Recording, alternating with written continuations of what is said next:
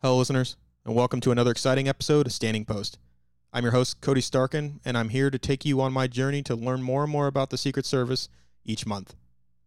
And for this month's episode, we have Special Agent in Charge of former President Jimmy Carter's protection detail on the phone from Plains, Georgia, to discuss what he and his team does for the former president. Please welcome to the show Special Agent in Charge, Michael Swangler.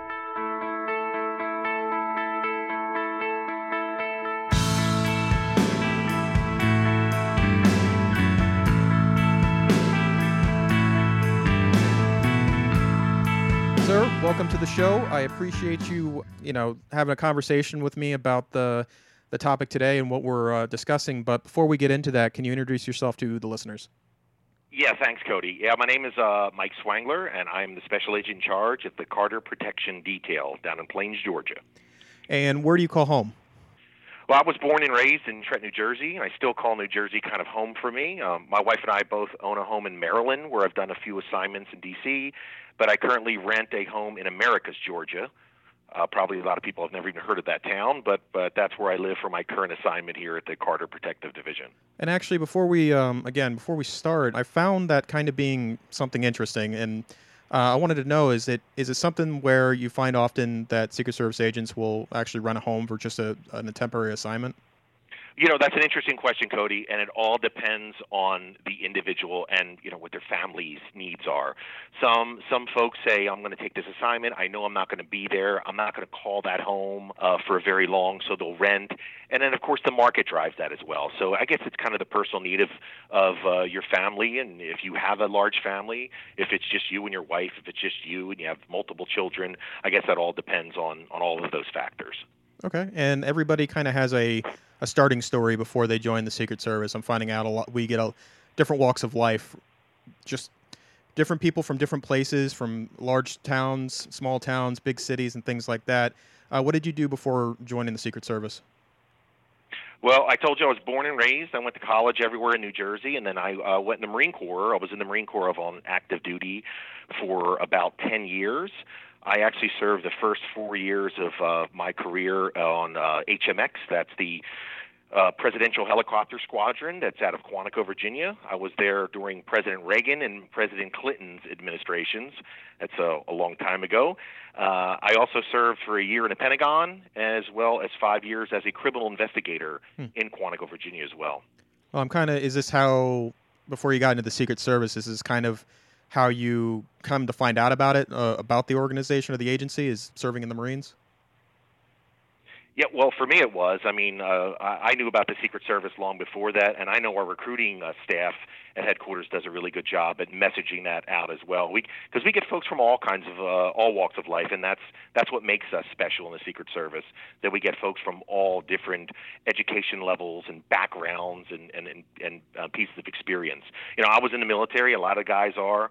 Some guys were local cops. Other guys, you know, did uh, came out of the education. Uh, so we just get uh, it's nice having that nice blend. I think that's what makes the Secret Service a great place to work. And I'm sorry to put you on the spot here, but do you have any memories or any um, things you'd like to share with the listeners during your time in the in the Marines? You know, I'll tell you. Um, back when I was in the Marine Corps, um, you had to come on. You know, things have changed now. Now, uh, folks are actually doing 20 years of a career, and they can retire and come in. When I came on, I came on in 1997. That was not the case. I still have the letter from the uh, former director, Merletti, uh, telling the Commandant of the Marine Corps that I couldn't be in the active reserves because I was joining the Secret Service. So it was a different world then. So my 10 years of active duty, obviously I bought that back, but I would have stayed in the Marine Corps, and it was the, you know the Secret Service was my ultimate goal, and that's why I actually got out of active duty. Okay, and so and yeah. what? Okay, yeah, um, and so why the Secret Service? Like, why was that specific, or why did you choose to join this agency?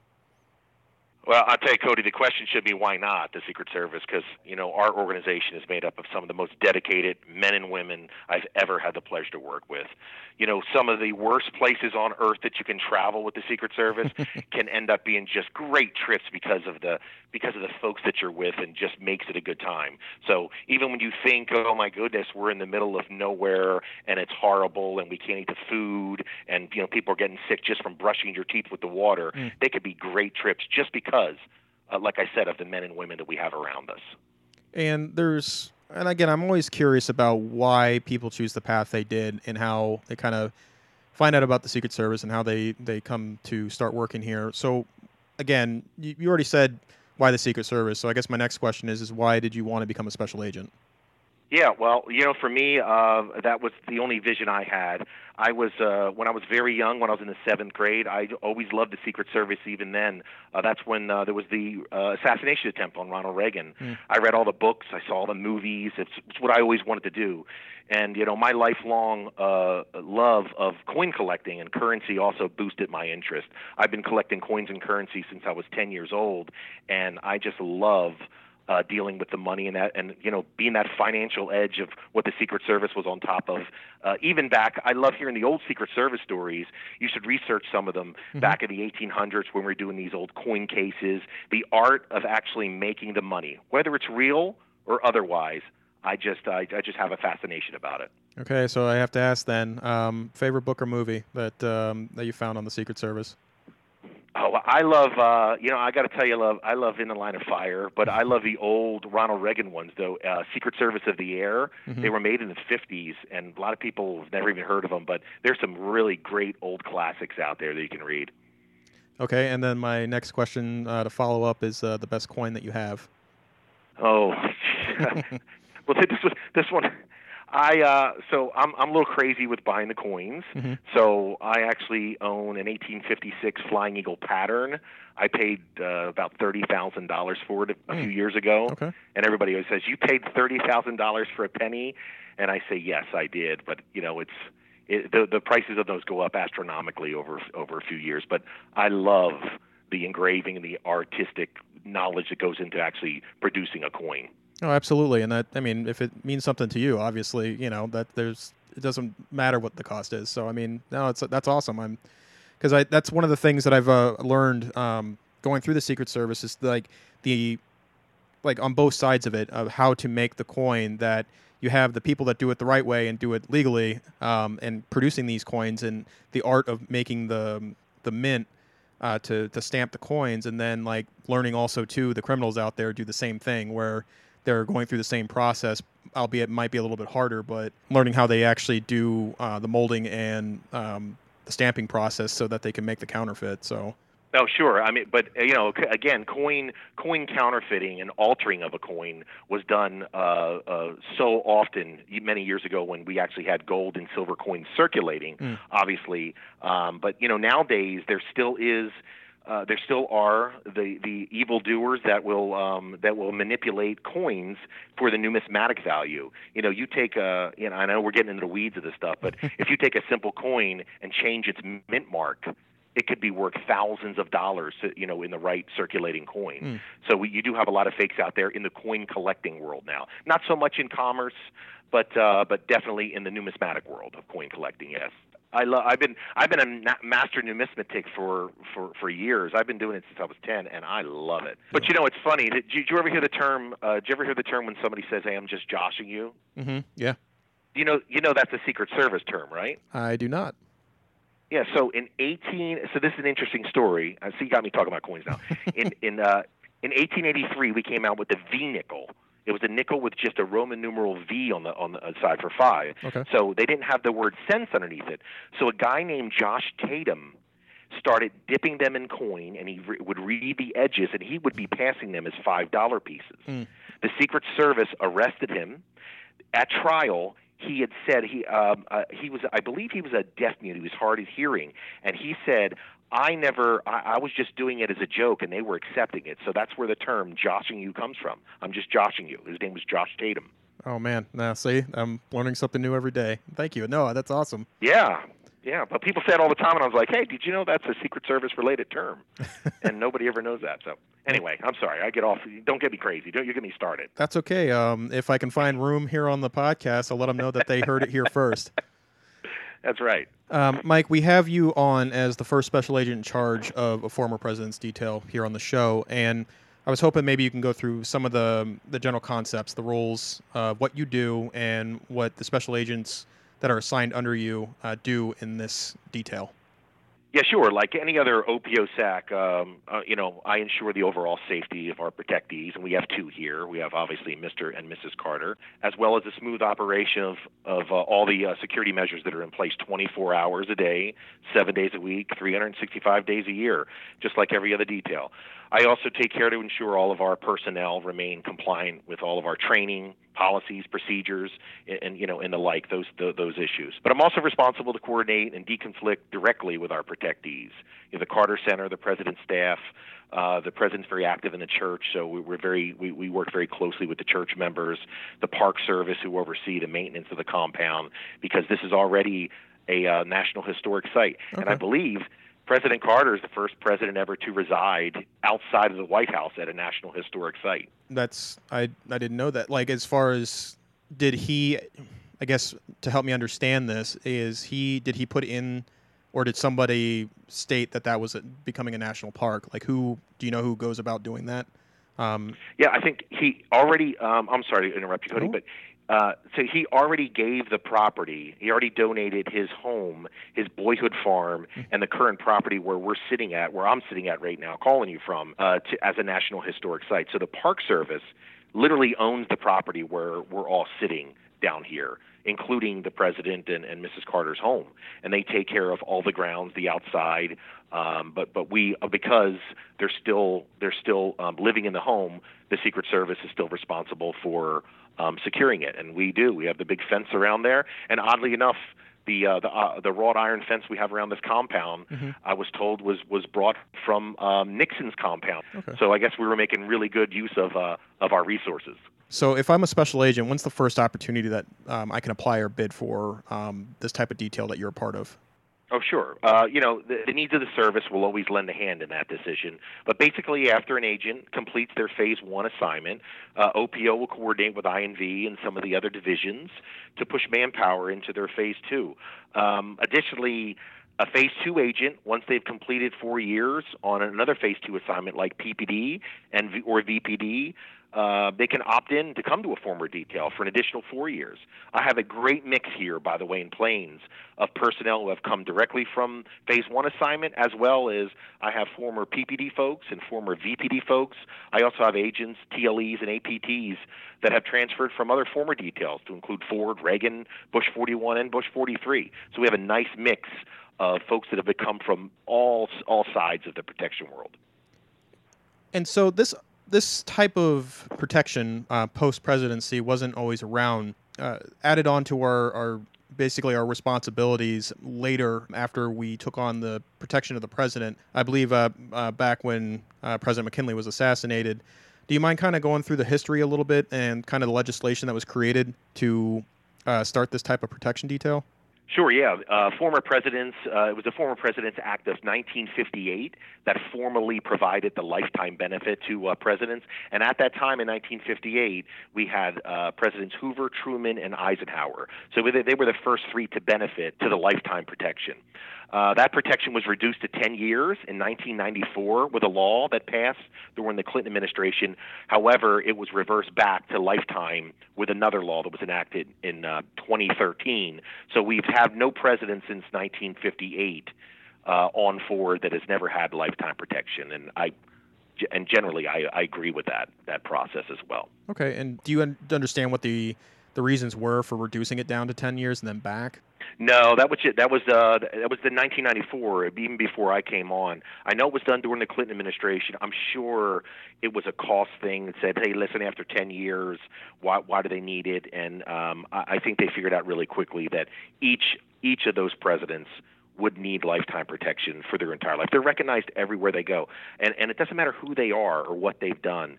Somebody will always recognize them, and the United States can have them being placed in harm's way after that. And the Secret Service is proud to be a part of that mission. Uh, Mike, are you able to explain some of the, I, I guess, compared to Presidential uh, Protection Division that currently protects President Trump and the VP's detail with Vice President Pence? Can you go in with some of the differences between what you do and what those details do? Oh yeah, no, no problem. Um, it's actually not as many differences as you think you know, obviously the, former, uh, the current president rather, and the current vice president, they were going to traditionally demand more of our manpower and support. But each division trains and operates in similar ways.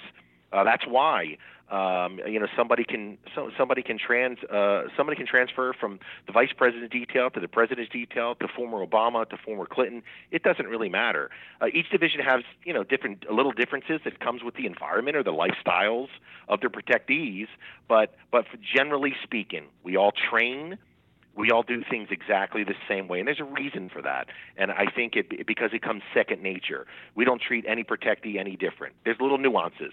Obviously, down here, I'm in southern Georgia. We get a lot of tornadoes.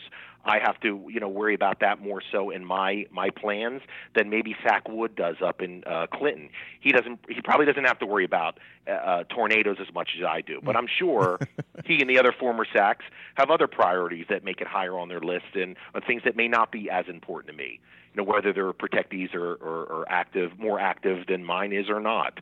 Um, but but the basic concept of protect protection never changes.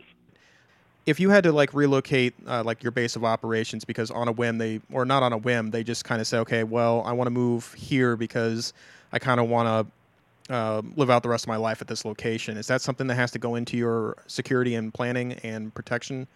Yeah, Cody, that you know that's an interesting question and one that's been at the heart of a lot of work-life balance issues for our personnel in the Secret Service. But it's a part of our life in the Secret Service. Our headquarter components work tirelessly to make those moves as painless as possible for our employees and their families. You know, obviously, I don't have to worry about that down here. Uh, you know, President Carter was born, he was raised, and continues to enjoy Plains, Georgia, and he has no plans on going anywhere. So, what can you talk about that you feel that separates you from the other former presidential details with President Carter? Yeah, yes. Um, CPD is facing an incredible uh, landmark this January. Uh, the Carter Protection Division is going to mark its 40th anniversary since President Carter mm. has left the White House in January of 1981 when PPD became CPD after he uh, walked out of the uh, Oval Office for the last time. And I believe that President Mrs. Carter holds the record now for having the longest relationship with us. It's been a wonderful journey, I think, for them and for the Secret Service as well. Now, are you guys, uh, is the detail planning anything for that, or are you able to speak on any ceremonies or celebrations you may be having? Oh, we're certainly going to mark the uh, we're going to mark the issue. Uh, I think they've created a new coin that's going to be coming out. It's going to be available, uh, marking the 40th anniversary because it's. We, I've gone back. I've gone back in my in my mind as far as I can, and we've never had a former president and first lady um, so long after they left office as as the Carters do, and it's it's an interesting and it's a wonderful relationship we have with them and I think we, we will mark it. We will we'll have some celebrations. You know, we'll cook out here, and uh, we we throw little parties all the time, and we make sure we bring them a little bit of that food when we make it here. They they enjoy that from us as well. Do you enjoy uh, Plains, uh, Georgia? Is there something that you could describe about it that kind of would paint a picture for the listeners? Well, I'll tell you, uh, Plains, Georgia uh, is a wonderful, wonderful place. Let me just say that at first. Having said that, I will tell you that I am a fish out of water, being from you know the city and in New Jersey, and uh, I used to. Uh, I tell folks that I don't know why anybody would want to be from the South, and it's a, it's a wonderful place down here. I'll tell you, uh, when I first met President Carter, when I got here, the staff had told him ahead of time a little bit about me and a little bit about my uh, you know, where I'm from and that I, that I don't like grits and things of that nature. And he quickly joked with me. He said, "I'm going to have you wearing cowboy boots and eating grits in no time." And I said, "Mr. President, uh, we can just agree to disagree on that matter." But uh, it's a great place. To, it's it's wonderful. Everyone around here it's it's that small town feel. Everybody knows everybody. The church groups, the folks that that do all the the um, the the wonderful social events around in and around Plains, Georgia, are always very very nice to us, and they love the Secret Service, and I was very impressed with that because when I got here, I didn't know what to expect, Cody. Mm-hmm. But I will tell you, the men and women that came before me over this past 40 years have obviously done a wonderful job in keeping up the great relationship the Secret Service has with us because I have found I have not talked to one top deacon in the church uh, detective or any local in Plains, Georgia, that has one ill thing to say about the Secret Service. They love the they love the Carters and they love the Secret Service. So if I go to uh, Plains, Georgia, what is the first thing you think I should do? Everybody talks about. Um, you know what? The, it, the best thing here is they have peanut ice cream. Mm. And uh, I resisted that for a while, and I finally tried it because I just thought it would be too heavy of a taste of a peanut, and it is incredibly delicious. Very smooth. There's a very small downtown here in Plains. Uh, you drive through. There's no stoplight. If you blink, you kind of miss it. Looks like an old western town. We are surrounded by cotton and peanut farms, and um, uh, there's a, a couple little shops, and that's about it. They have a train that comes in that tours that comes from some of the surrounding cities. A lot of school children come in. They learn about uh, his boyhood farm, his presidency. They actually turned his high school into a museum that the Park Service runs. It's a wonderful museum, in fact. And I was joking with the superintendent of Park Police that they need to do a 40th anniversary. They need to do a Secret Service display for us there. And mm. and uh, she said, absolutely. If you want to help us with that, we can we can do that for you. So it's a wonderful place to visit. It's just tough to get to. It, it's one of those places that we used to describe as you can't get there from here. Oh, okay. No, fair enough. Um, and uh, that definitely, it uh, sounds like a box I need to check to at least, um, you know, experience those that the like the ice cream and just seeing what the town's all about. So, no, thank you for describing yeah. that. So, I guess uh, my other question too uh, that I have because of you know you being the first one here on the show um, and your particular role and responsibility is, well, I guess at the end of the day, the Secret Service has to maintain their professionalism. You know, we have a job to do to protect those we're sworn to protect, and oftentimes, you know, relationships still can um, form. And I wanted to ask if you were able to share any memories or things that's special about President Carter, um, and with your interactions between you two or with your team. If you're able to share, share any anecdotes about um, things that have happened in the past with um, you interacting with him. Yeah, well, you know, uh, most recently, uh, at the very beginning of the COVID pandemic, um, when when businesses were still open and activities were still uh, going on here, it was one of the last times that we were driving to church, and uh, I, I, I turned around and I told the former first couple, I said, uh, I said, sir and, and ma'am, I said, we're we're not going to allow you, uh, anybody to shake your hand today because when they come to church there at the end of the church service uh, the president every week without fail he will he will sit there and miss Rosalynn will sit next to him and they will take pictures with all the guests that have come to church and crowds come to the plains church here hmm. uh, to uh, to hear the mass and, and and take pictures with the president and i said you know this this this uh, this COVID thing is going on, and uh, we don't want you uh, shaking hands with anybody today. And he he immediately fired back at me and said, Mike, well that's why they come to church. They come to meet me. and uh, obviously he was joking, of course, and and he did comply though. But both both the president and Mrs. Carter, they uh, understand the dangers of this COVID. They know that they're in um, uh, they're, they're the high risk uh, personnel that are dealing with the COVID, and they've been very good about uh, you know they want to stay on on the compound and they're not going anywhere, and and it, has been uh, good for us as well to keep all of our uh, men and women safe as well.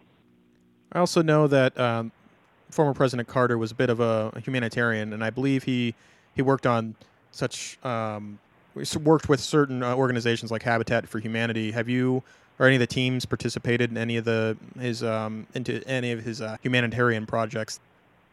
Oh, well, sure. Over over the year, over the many years that he's been uh, part of that, I think he became part of Habitat uh, just before he left the presidency. So I think it was seventy six or seventy seven. Um, uh, our personnel here have witnessed countless humanitarian projects that, that he's been involved in, especially with the Habitat projects, obviously, in building the homes. Uh, some of our folks have even participated in their off time, which is perfectly fine to do. Uh, the environment that President uh, President Carter creates here, it's it's very contagious. He's he's one of those uh, very genuine people that just cares. He wants to get out and meet the folks. He wants to participate in building these homes. Uh, he he makes sure people are doing the job right. He can be very tough if you're not doing it the right way. Uh, but but absolutely, it's it's it's a wonderful environment to be around him when he's when he's in that mode. And do you have any like any personal or memorable stories that you have uh, with working with him? Well, you know, uh, the Secret Service, uh, uh, in OPO especially, we try to keep the secret in Secret Service. You know, we want to keep our protectees' personal lives uh, private. But I can tell you that we, the Secret Service, continue to enjoy the full trust and confidence of, of the former president and Mrs. Ros- Rosalynn. Um, Mrs. Carter just told me, uh, you know, they come out for a walk a few times a day, and we walk with them. Um, she just told me a few weeks ago that that she and the president include the Secret Service each night in their prayers, hmm. and I thought that was very nice. I, I would tell you that, and I'm sure this is the same for the Clintons and Obamas and Bushes, and that they deep down inside they get busy. There, there, there's um, there's 10,000 people trying to get something from them. They appreciate every single thing that the men and women of the Secret Service do. They know, they know we're here 24 seven for them.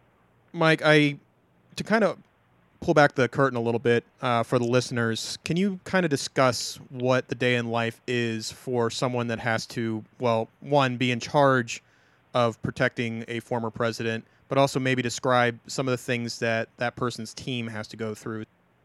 Sure, as you know, as the special agent in charge of the program here in the division of the Carter Protective Division, you know, like this, like the Secret Service, I too have a twofold mission.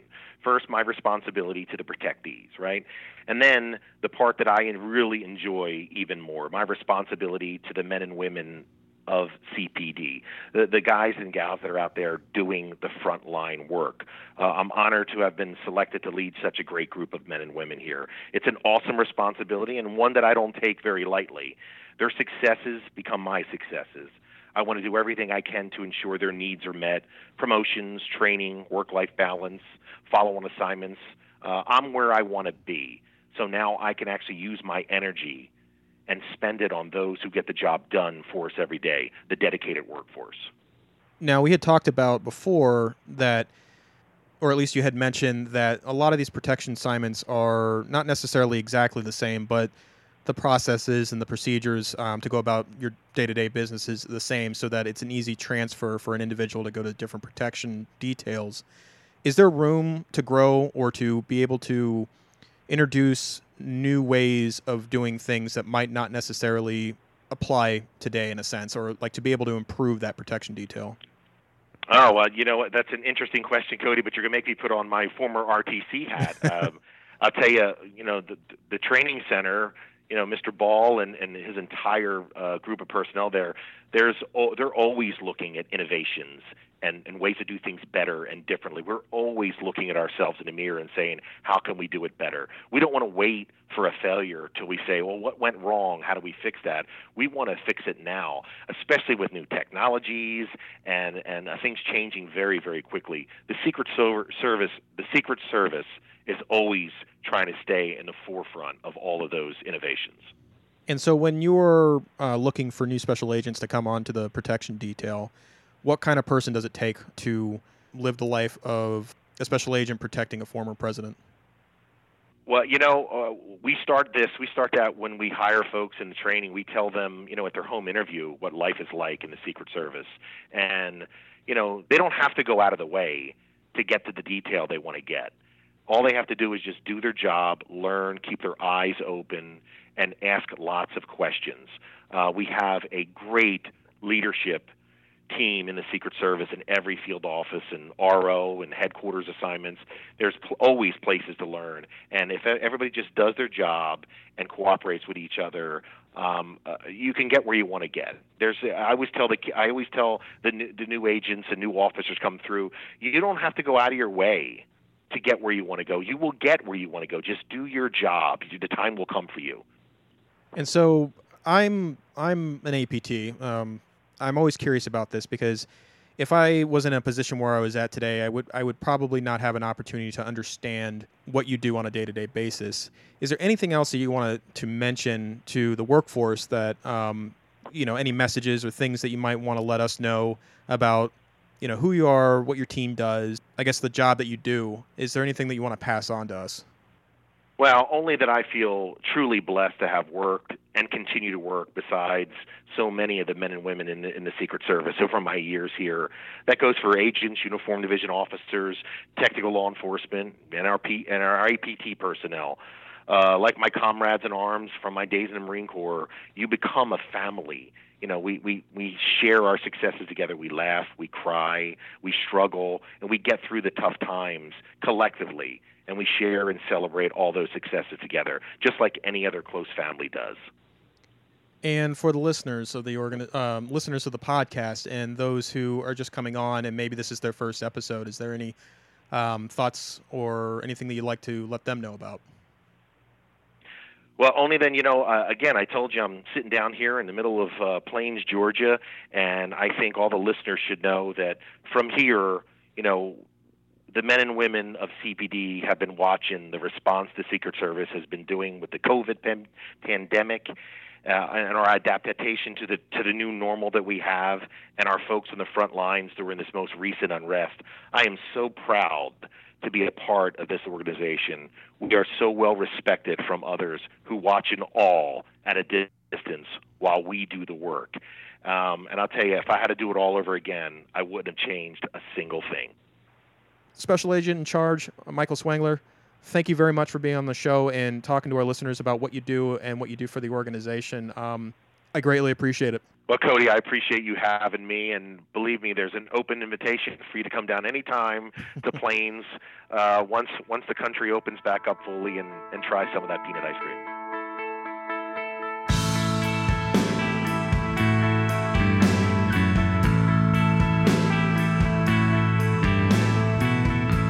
Want to know more about the Secret Service or how to join, go to www.secretservice.gov. Until next time, listeners, stay vigilant.